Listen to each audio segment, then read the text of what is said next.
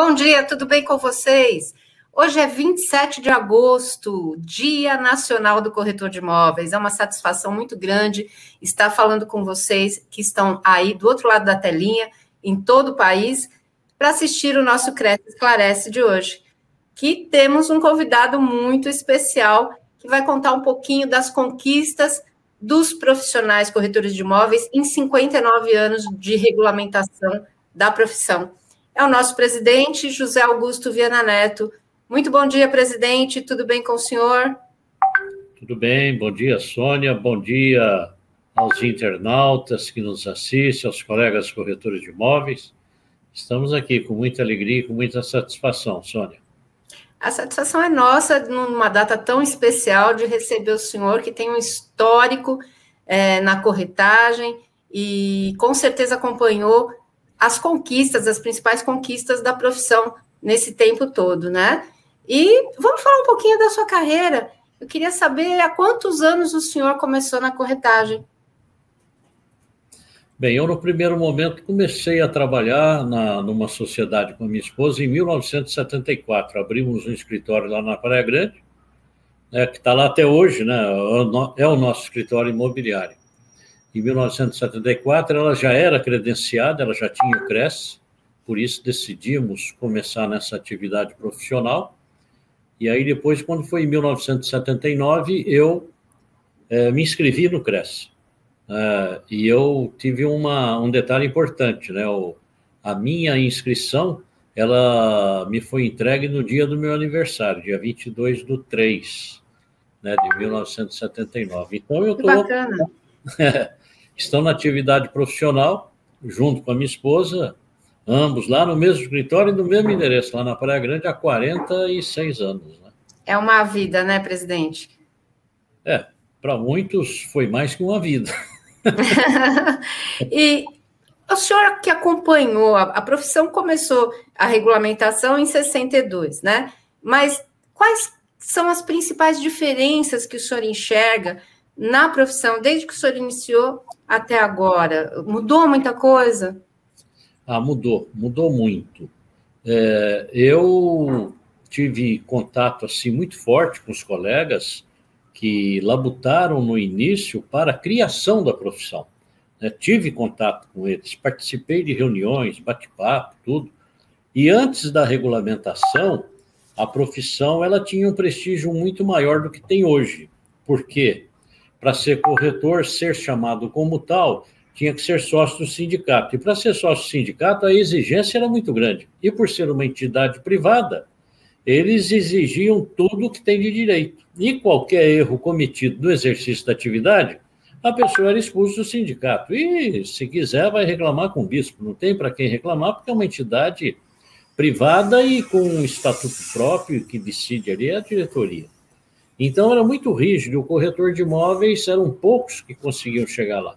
Depois, com a regulamentação da profissão, 27 de agosto de 1962, é, foi criado o CRES e a legislação ela não tem é, a, a, mesma é, rigidez, as mesmas exigências que podiam fazer, até porque hoje, se fosse fazer as exigências que o sindicato fazia no passado, elas são inconstitucionais, elas não seriam aceitas, né, porque era realmente um, um grupo fechado. E aí, com a abertura da legislação, muita gente sem condições para o exercício da profissão veio para ela, principalmente no primeiro momento da Lei 4.116, de 1962 até 1978, podia ser corretor sem ter nenhum tipo de instrução, não havia nada. Então a pessoa só se inscrevia.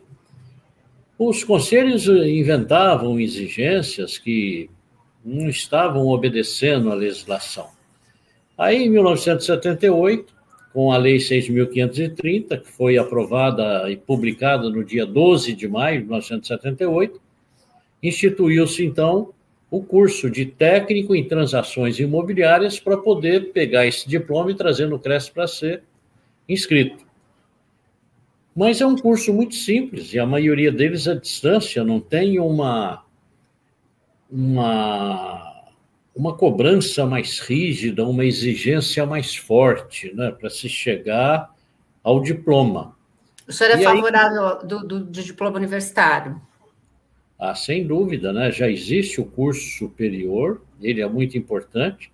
Na, no anteprojeto de lei que temos, que está sendo preparado, já há 10, 12 anos esse projeto está sendo preparado, porque sempre tem algum inconveniente que não dá para apresentar no momento, mas nele está previsto o curso superior e está previsto também que a partir daquele momento, evidente que a lei não tem efeito retroativo, mas a partir daquele momento só poderá ser responsável por uma jurídica quem tiver curso superior. E aquele que for técnico, ele só poderá trabalhar numa imobiliária, ele não vai poder trabalhar sozinho. Então, isso começa a dar uma nova dinâmica, né? Ficamos como é nos Estados Unidos. O, todo autônomo lá trabalha, mas associado, aspas, né? Ele ligado a uma jurídica. É nos Estados Unidos, quando o imóvel é vendido, o corretor não, não recebe o dinheiro do cliente, ele não trabalha, é somente a jurídica que pode receber a remuneração e repassa ao corretor pessoa física. Então, dentro da, da nova legislação está previsto é, este critério. É, eu acho que vai trazer, sim, uma qualidade melhor, porque o que aconteceu ao longo desses 59 anos da profissão também foi uma evolução enorme na, na, na legislação né, da, das transações imobiliárias, da constituição de um condomínio, da realização de um loteamento, tudo isso sofisticou-se bastante. E é evidente que uma pessoa de nível técnico terá dificuldade para poder alcançar né, um raciocínio lógico, jurídico, técnico a respeito de todas as questões que envolvem uma transação imobiliária. É muito. É, a formação é fundamental, né, presidente? É, e outra coisa, né, a sofisticação das pessoas de má índole, né, os estelionatários. Hoje Também. eles falsificam documentos, aplicam golpes. Toda hora a gente está vendo aí pela internet né, famílias inteiras perdendo todos os recursos que conseguiram amealhar ao longo de suas vidas, perde para o estelionatário num, num início de transação. Então, há necessidade dos corretores de imóveis estarem sempre se atualizando, né? e aqui no CRES, você sabe disso, né? nós temos milhares de palestras técnicas disponíveis no nosso site gratuitamente para todo mundo, está lá à disposição para o corretor entender né, de questões jurídicas, questões de arquitetura, de engenharia, é, de tudo que há, né, documentação, né, noção de todas essas questões para poder oferecer uma assessoria, uma consultoria a seu cliente à altura, né, com a segurança que exige hoje todo esse mercado aí que está permeado de inovações tecnológicas e que os corretores têm que procurar acompanhar. É, a gente percebe que a, profissão nesses anos todos ela passou por uh, diversas alterações, até inclusive é, com relação à categoria feminina, né? É, é verdade que as mulheres não podiam ser corretoras no passado? Olha, eu primeira vez que eu ouço falar nisso, mas eu acho que é bem possível, porque quando jovem é, eu vi uma corretora e a garotada toda comentou e riram. Né? Uma mulher corretora foi uma coisa que chamou atenção. Mas é, parece que havia até um termo jurídico, até uma legislação específica sobre isso, é, proibindo, né? eu vou pesquisar isso, mas eu lembro que a primeira vez que eu conheci uma corretora, é, o comentário foi forte, porque não tinha. Agora chegou um determinado momento, hoje não, hoje diminuiu a afluência de mulheres para a profissão.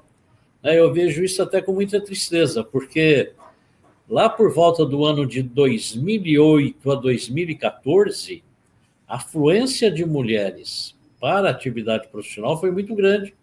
Nós chegamos num determinado momento a ter quase 35% dos inscritos mulheres e cada vez mais mulher vindo para a profissão. E as mulheres se deram bem, né? A mulher, é, principalmente no, na, na, nos lançamentos, dois pontos que me chamam a atenção na mulher corretora: lançamentos e imóveis corporativos. São dois ramos de mercado que as mulheres tiveram uma afinidade e muito sucesso. Àquela altura, por volta de 2013, 2014, eu imaginava que a profissão seria uma profissão feminina a essa altura. Eu, na minha mente, passava que nesse período que estamos vivendo hoje, 2021, nós já teríamos pelo menos 60% dos inscritos mulheres. Mas não, aconteceu ao contrário. Diminuiu hoje a relação é, homem-mulher inscrito no conselho, ela caiu para 30% as mulheres. Puxa então, vida. É, então, de 36 veio para 30. É interessante. Mas eu acredito ainda numa retomada das mulheres, porque é uma profissão que tem é, características da personalidade feminina, porque quando se fala de uma casa, né, eu vou comprar uma casa, vou comprar um apartamento para minha família. Pá, ali está formado então o quê? Um cenário em que a mulher é a principal é, atriz do negócio, porque é ela que vai é. mandar. É a mulher é que tradicionalmente cuida da família e é evidente que se preocupa com alguns detalhes que o homem não tem tanta nem é, como indivíduo, né? O homem já não ele, ele já nasce parece que com seu DNA é, não voltado para essas questões, muito dificilmente, né? E a mulher tem essa característica né, de, de se preocupar com determinados detalhes. Eu vejo em casa mesmo, a minha mulher de vez em quando dá um espetáculo lá, uma opinião, e aí, pimba, você vê que está certo, né? Que é o que ela falou e não o que eu pensava. Conseguiu enxergar antes do senhor, né? Ah, com certeza, né? Então a mulher tem uma afinidade grande. Né? O ambiente onde você tem mulheres trabalhando, como é o caso aqui do Cresce, né? O Cresce tem inúmeras mulheres em cargos de chefia e de comando, né? Você vê, você mesmo, né? A chefe de um departamento importantíssimo do Cresce, que exerce um trabalho maravilhoso, é mulher. Né? A nossa superintendente é mulher. É, superintendente adjunto mulher. Nossa, o que tem de mulher, então, não é brincadeira. É verdade. E setores e departamentos, né? O Cresce tem essa característica de gestão feminina, é muito bacana. Temos conselheiras mulheres, né? Isso, delegadas do Cresce no interior de São Paulo, membros de grupo de trabalho, temos muitas mulheres atuando e elas sempre muito presentes, né? Agora, eu acredito, Sônia, que ainda vamos ter uma virada aí que as mulheres vão predominar nesse mercado de trabalho. Tomara, né, presidente? Eu torço por isso. Tá bom. Presidente, é, com relação a conquistas né, da profissão, uma delas foi a possibilidade dos corretores optarem pelo Simples Nacional. Como é que o senhor viu na época que houve essa a possibilidade e, e houve um aumento uh, na procura por aberturas para pessoas jurídicas por conta dessa possibilidade aqui no Cresce? Olha, foi sim, viu? E aqui eu quero até registrar, não gosto de citar nomes, mas eu quero citar um nome que é do Guilherme Afife Domingos. O Guilherme Afife Domingos, ele é um fanático pelo microempresário, por aquele pequeno empreendedor, ele vive buscando formas na legislação de maior inclusão dessa, dessas pessoas na economia do país.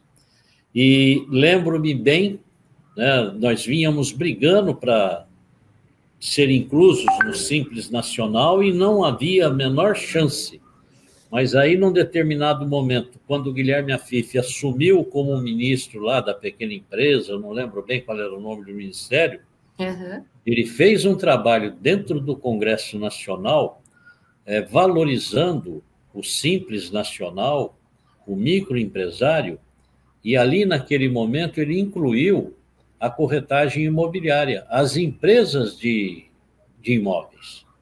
Puxa vida, ali foi uma maravilha. É, eu tiro por mim. Eu pagava um determinado tributo, e o tributo que eu pago hoje é cerca de 40% do que eu pagava antes do, do Simples. É muito dinheiro. Né? Se você ganha pouco, aquele pouquinho vai fazer uma falta tremenda. Né? Se ganha bem, ah, é mais dinheiro que está ficando dentro de casa para você gastar com a família, é, com despesas todas que possam ter dentro da empresa, né? distribuir melhor esse lucro entre aqueles que trabalham contigo. Então, foi, olha, essa foi uma das grandes conquistas e foi muito difícil, porque existia uma relutância forte dentro do Ministério da Fazenda em conceder às imobiliárias o direito do Simples Nacional. Mas conseguimos, estamos lá, e aí o aumento de registro de jurídicas no CRES também foi outra consequência. Né? Nós tivemos um número expressivo já lá no primeiro ano, 5 mil novas inscrições. Né? E a figura do empresário individual, que possibilita que o próprio corretor é, emita a guia, faça pagamento ao banco, ele não precisa contratar ninguém para fazer isso, ele pode fazer diretamente. Inclusive, o próprio registro na junta comercial como empresário individual e a redução na tributação pelo fato dele ser uma jurídica trouxe um efeito tremendo. O fato dele ter um CNPJ e poder comprar o veículo né, já com desconto de IPI, né, que pode ser ele poder fazer contrato com o banco é, por, como pessoa jurídica. Isso trouxe uma evolução tremenda. Quando iniciamos a pandemia, é, no dia 20 de março de 2020, que veio aquela notícia que tínhamos que entrar em lockdown, todos nós ficamos muito assustados, né? O que vai ser? Vai ser uma bancarrota. É, o uhum. número de cancelamentos de inscrição no Cresce vai ser grande e principalmente das jurídicas. E foi uma surpresa fora do comum quando percebemos que a afluência de novos corretores começou a aumentar. Não só aumentar o número de novos corretores, como aumentar também o número de registros de pessoas jurídicas, o requerimento de inscrição de pessoas jurídicas. Foi uma surpresa, Eu, né, presidente? Surpresa. Eu não fiz ainda os cálculos exatos, né? não, não parei para mexer com isso, mas eu acho que foi um recorde. E o número de novos inscritos como corretores de imóveis, dentro da pandemia, trouxe uma até uma surpresa. Né? Nós tínhamos ali por volta de 2010 a 2015, mais ou menos, 800 novos corretores, mil corretores por mês. Teve um aí um determinado momento chegou a 1.200 corretores e aí fechava o ano com 10 a 12 mil novos inscritos. Esse ano da pandemia, nós estamos com 2 mil inscritos novos todo mês e as jurídicas aumentando e não tem cancelamento. E a adimplência está em níveis bons.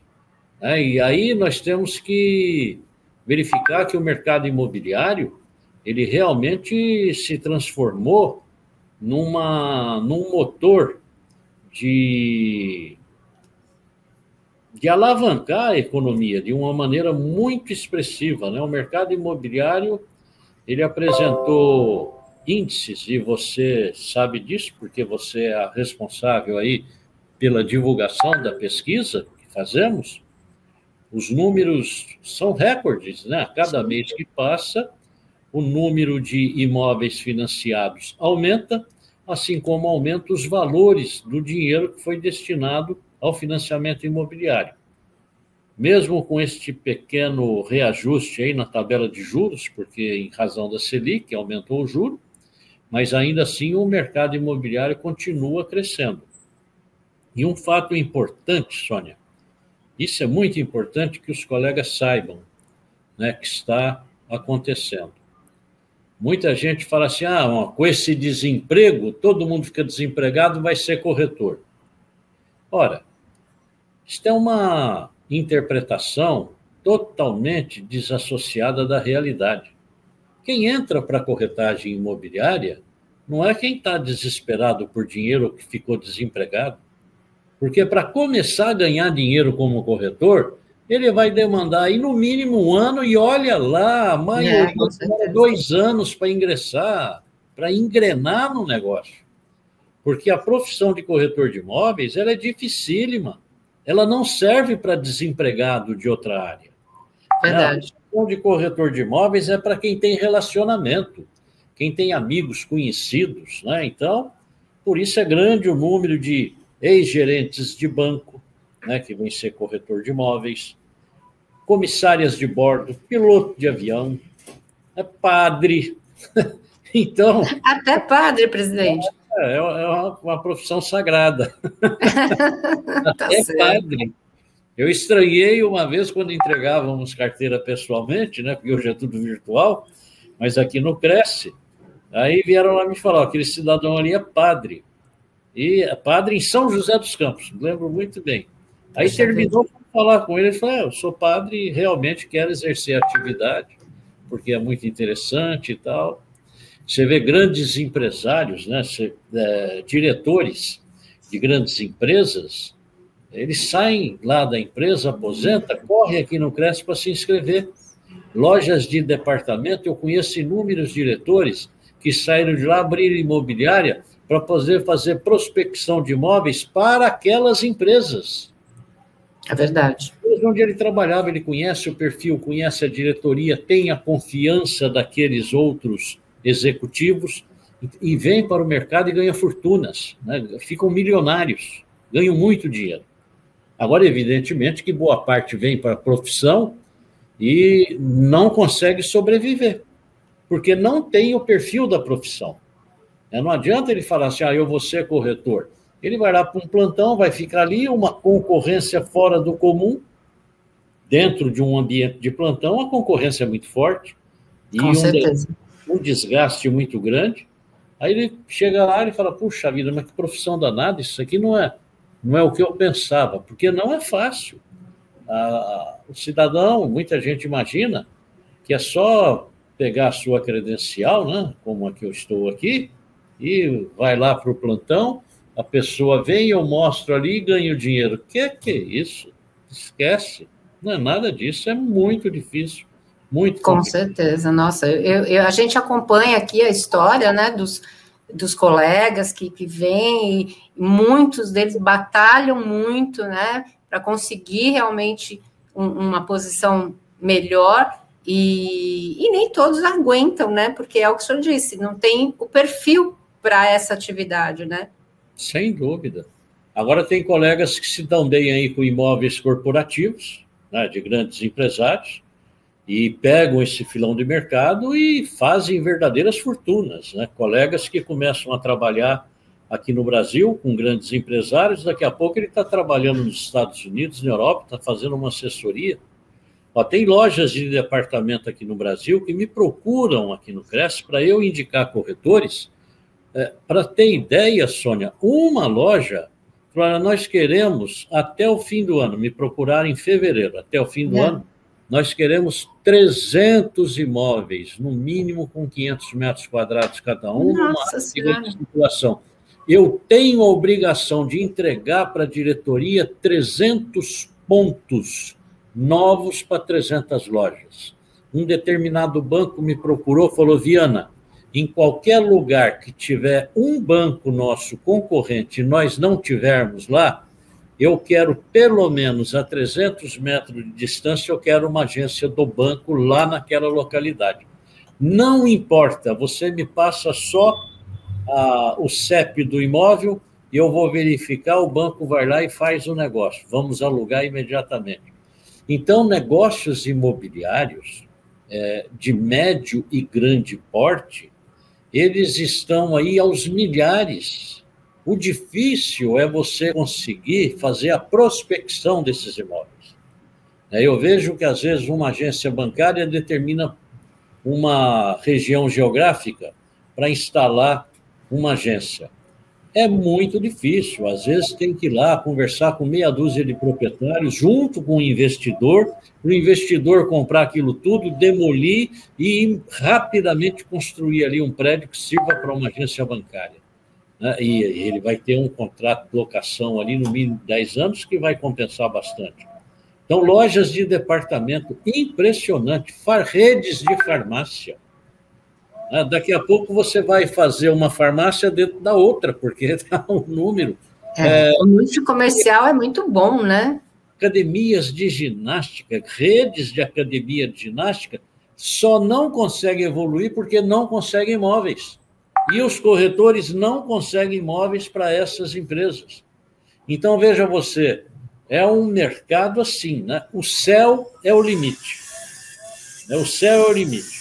Agora não adianta. Já está dando uma dica para quem quer se especializar e escolher um, um nicho de mercado para trabalhar, né? Mas sem dúvida. Eu não sei, o barulho da serra elétrica está chegando aí, está atrapalhando? Tá, tá sim. Ah, então eu falei agora numa reunião anterior a essa, Sônia, estão construindo um prédio aqui do lado, e aí a assessoria veio aqui na minha sala fechar as janelas. Eu estou falando isso para mim não é barulho, isso é música. Estão construindo é. um prédio ali que eu vou vender. Com certeza. Aquilo ali é mercadoria que está nascendo. Então, mercadoria para o trabalho, é verdade. Quanto mais barulhento tiver por aqui, mais mercadoria eu vou ter para trabalhar. E, e olha é que, que a gente vive numa cidade que né, tem um prédio em cada esquina sendo construído. Né? Pois é, mas infelizmente a, a dificuldade de prospecção e essa capacidade de, de, de saber buscar o que o cliente está necessitando é que faz do corretor uma figura ímpar, porque não é fácil. Né? Você imagina, é, o cliente me procurou, falou: eu quero 300 imóveis para alugar no estado de São Paulo, hein? 300 imóveis no estado de São Paulo.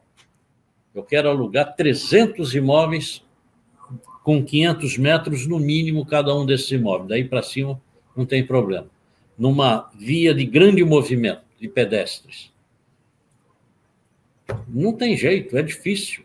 E o prefeito de São Paulo me procurou uma determinada ocasião, falou: Viana, precisa fazer uma campanha entre os corretores de imóveis. Eu preciso, pelo menos, 500 novas creches. Você imagina, Sônia, 500 creches, imóvel para creche é imóvel grande. Não é fácil encontrar, não, né? Eu Passei para os colegas o e-mail dizendo: colegas, precisa, pai. Olha, não teve jeito. Terminou o mandato do prefeito, ele não conseguiu atingir nem 20% da meta esperada. E São Paulo hoje está assim: se você tiver imóvel para alugar, tiver negócio para fazer creche, aí vem também a questão das regiões. Né? Quando houve aquela procura, o prefeito divulgou, muita gente veio oferecendo imóveis que não estavam é, localizados nas regiões que a prefeitura precisa. Né? Não uhum. adianta ser fora. E realmente naquelas regiões fica difícil, principalmente nas regiões mais pobres, né? onde não há uma, uma fluência de, de, de, de grandes construções tudo mais. Então, aí ficou mais difícil ainda. Mas isso está tudo aí. Se o corretor quiser ganhar dinheiro, está tudo aí de porta aberta. Basta sair e trabalhar focado nisso. É, agora tem aquele que está lá dentro do seu escritóriozinho, tudo meio empoeirado e tal, lendo o jornal do dia, ou pelo menos o jornal que ele conseguiu emprestado, porque não teve dinheiro para comprar jornal, e reclamando da vida, tudo meio empoeirado, né, sem uma atualização técnica, sem uma atualização é, digital, que hoje é fundamental, ninguém consegue trabalhar sem isso, né? e o principal, sem um relacionamento. Né? Corretor de imóveis que não tem relacionamento com pessoas que estão vivas no mercado, trabalhando no mercado, determinando o mercado, ele está perdido. Né? Ele jamais vai conseguir ter sucesso. Né? Nenhum cliente vai cair de paraquedas na porta do escritorinho dele lá e vai dizer: Olha, eu quero comprar e tal. Né? Então, é, tem essa característica. É uma profissão, eu diria, exuberante. É uma profissão exuberante. Porém... Presidente, nesse, nesse tempo todo, é, o que, que o senhor acha que ainda falta ser conquistado pela categoria? O senhor está falando muito em capacitação, em avanço tecnológico. É, como é que o senhor vê o futuro da profissão? Porque é uma coisa que preocupa também o, os corretores, né? O que, que vai acontecer daqui para frente com a carreira? o que eu acho que a categoria ela precisa se unir. Quando a gente fala em unir a categoria, todo mundo já pensa assim, num salão grande, mesinhas de coquetel, todo mundo batendo papo, dando tapinha nas costas, e não é nada disso. A categoria precisa se unir no seu comportamento. Nós sabemos o que é certo e o que é errado. Nós sabemos o que é bom para a categoria e o que não é bom para a categoria. E aí nós temos que agir, mesmo que não nos relacionemos, mesmo que não nos conheçamos, mas nós temos que agir de acordo com o interesse da categoria, para que a categoria possa ser forte. É, muitas categorias existe um corporativismo grande. Corretor de imóveis, muito pelo contrário, não tem corporativismo nenhum. A maioria dos colegas corretores de imóveis enxergam no, no, no outro corretor um concorrente, não um eventual parceiro. Não considera um colega de profissão, considera que é um adversário que está concorrendo com ele. Esse é o primeiro dos grandes problemas. O segundo grande problema, a observância do código de ética. O, nós, corretores de imóveis, temos um código de ética que é uma obra de arte em termos de peça filosófica de direito. Os fundamentos nos quais foram lastreados a criação do nosso código de ética é uma coisa impressionante. Assim como os Dez Mandamentos têm milhares de anos, e daqui milhares de anos o nosso código de ética está atual, ele nunca vai ficar antigo, nunca vai ficar ultrapassado, porque ele trata de questões ali entre os corretores de imóveis. O código de ética só tem 10 artigos, como você muito bem sabe, e boa parte dos corretores nunca leram esses artigos. Verdade. O, o código de ética dos corretores, ele tem uma, um, um dado ali, alguns artigos específicos do relacionamento entre corretores de imóveis. Que se os corretores de imóveis cumprirem com aqueles três ou quatro artigos, eles transformam a, a, nossa profissão em 90 dias, ela vira outra profissão. E é coisinha simples que todo mundo desconsidera. Ah, já venceu o nosso tempo aí, né? Estou vendo aqui. Estamos com 33 minutos, mas a conversa está muito boa, presidente. O programa não tem isso tudo. Vamos encerrar, mas eu quero dizer o seguinte: uma coisinha simples. O cliente, quando me autoriza um imóvel, ele vem e entrega no meu escritório, me dá uma autorização. Infelizmente, é muito difícil você conseguir, aqui no estado de São Paulo, uma exclusividade de intermediação. Muito difícil. Mas boa parte dos colegas consegue. Então, o ideal é conseguir aquela exclusividade e poder repassar a inúmeros outros colegas para que todos possam trabalhar e todo mundo ganhar dinheiro. Né? E com a segurança de que está autorizado direitinho. Mas veja, o cliente vem me dar uma autorização para fazer a intermediação. Aí eu vou lá no imóvel e penduro a minha placa lá na fachada do imóvel, porque eu fui autorizado. A nossa profissão, infelizmente, acontece isso de maneira que os profissionais consideram até natural. Né? O, absurdo chegou até o ponto que esta é uma situação considerada legal. O cidadão vê a placa, a minha placa lá no imóvel, ele, ao contrário de entrar em contato comigo para que a gente faça uma parceria, vamos trabalhar em conjunto, ganhar dinheiro, não ele vai procurar descobrir o endereço daquele proprietário, vai entrar em contato com o proprietário e vai tentar pegar uma autorização também para ele poder trabalhar aquele imóvel. Então, ele usou o meu esforço, o meu sacrifício de conseguir convencer aquela pessoa de disponibilizar aquele imóvel para venda ou para locação, para que ele possa fazer um outro negócio, um outro investimento. É o meu cliente, com a minha ideia, com o meu raciocínio, com a minha técnica, que disponibilizou aquela mercadoria. Aí vai um outro, pega lá e atravessa na minha frente para poder ganhar dinheiro, graças ao esforço que eu fiz para conseguir chegar naquele objetivo. Esse eu considero um dos problemas mais graves e desrespeitosos no comportamento de colegas da profissão. E eu digo para os colegas: denuncie quem faz isso, para que o Cresce possa autuar, para eles aprenderem no nosso código de ética diz o seguinte: Se eu for autorizado a fazer uma intermediação cujo imóvel já esteja a cargo de outro colega ou outros colegas, eu só poderei iniciar o trabalho de oferta pública daquele imóvel depois de comunicar todos que estão autorizados a fazer o mesmo negócio, para que todos saibam que eu também estou trabalhando. Ninguém faz isso. É o justo, né? Seria o justo, né? Isso é o que está no código de ética. Só que o que eles fazem? Procuram esconder em vez de cumprir com a lei. É.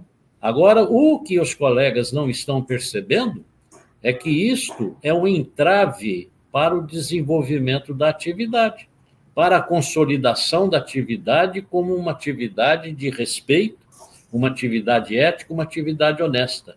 Porque o cliente que recebe a visita do colega antiético, aético, ele está sabendo que o cidadão não tem ética. Ele está vendo. Ele tem a consciência e ele sabe, olha, o tipo de gente que eu estou lidando. É isso que passa na cabeça dele. Então, essa desvalorização promovida pelos membros inscritos é que é um dos entraves. O outro é a facilitação do exercício legal da profissão. Eu vejo que é o maior número de processos em andamento do CRES são inscritos que facilitaram o exercício legal de profissão para não inscritos. Então, veja, como é que quer ter uma profissão que vai ser respeitada se você não se dá o respeito? É. Eu acho que são pontos que precisam ser discutidos e analisados. Né? O corretor de imóveis tem que parar para pensar nisso. Né? Ganhar dinheiro é muito bom, mas nós temos que ganhar dinheiro sempre. Para ganhar dinheiro sempre, a gente tem que ter passado. E o passado tem que ser um passado limpo, um passado honesto. Né? Se eu demonstrar para o meu cliente que meu comportamento não é ético, ele vai tirar por ali e passar uma régua. Falar, essa categoria é assim. É como esse está fazendo aqui. E aí fica muito ruim. Acaba julgando todo mundo da mesma maneira, né? É, infelizmente, infelizmente. Presidente, eu quero aqui é, expressar os nossos, os nossos agradecimentos a todos os que nos mandaram mensagens, foram muitas mensagens de conselheiros, de corretores que estão nos assistindo, estão mandando os parabéns pelo Dia dos Corretores de Imóveis, é, muitos comentários a respeito do que o senhor é, falou e explanou aqui no nosso programa, e quero agradecer a sua participação aqui e deixar o tempo que nos resta para a sua mensagem final aos colegas nesse dia tão especial que é hoje. Tá bom, Sônia, eu é que agradeço, agradeço a todos os colegas que dedicaram um tempo aí para poder participar aqui desse nosso bate-papo. Se alguém fizer alguma pergunta por e-mail, posteriormente responderei com maior satisfação. Agradecer a você, seu trabalho, toda a nossa equipe técnica que está aí é, se exercitando para que isso seja possível, tá bom?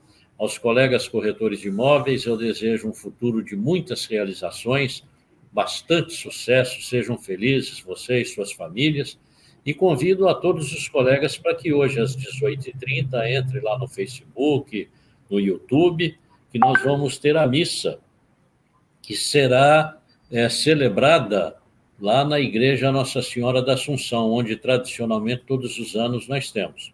Eu pedi a todos os demais colegas que professam outras religiões que no dia de hoje providenciassem uma solenidade religiosa para comemorar essa data e agradecer a Deus a oportunidade de termos uma profissão para poder levar o sustento para as nossas famílias. E peço aos colegas que entrarem lá no YouTube da missa que deixem a sua mensagem no chat, cumprimentando os demais colegas, para que a gente possa ter isso aqui no Cresce arquivado e divulgar pelos nossos meios de comunicação, tá bom?